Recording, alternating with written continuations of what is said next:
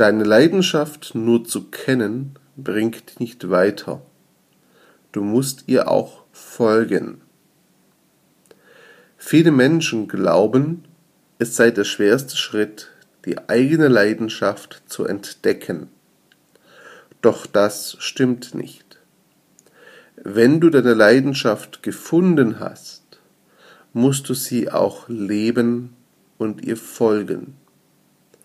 Die größte Leidenschaft ist wertlos und bringt dich nicht weiter, wenn du ihr nicht folgst und sie nicht zur Realität werden lässt. Wer immer nur seine Leidenschaft kennt, sie aber niemals auslebt, wird am Ende noch frustrierter und unzufriedener sein als der, der seine Leidenschaft nie gefunden hat.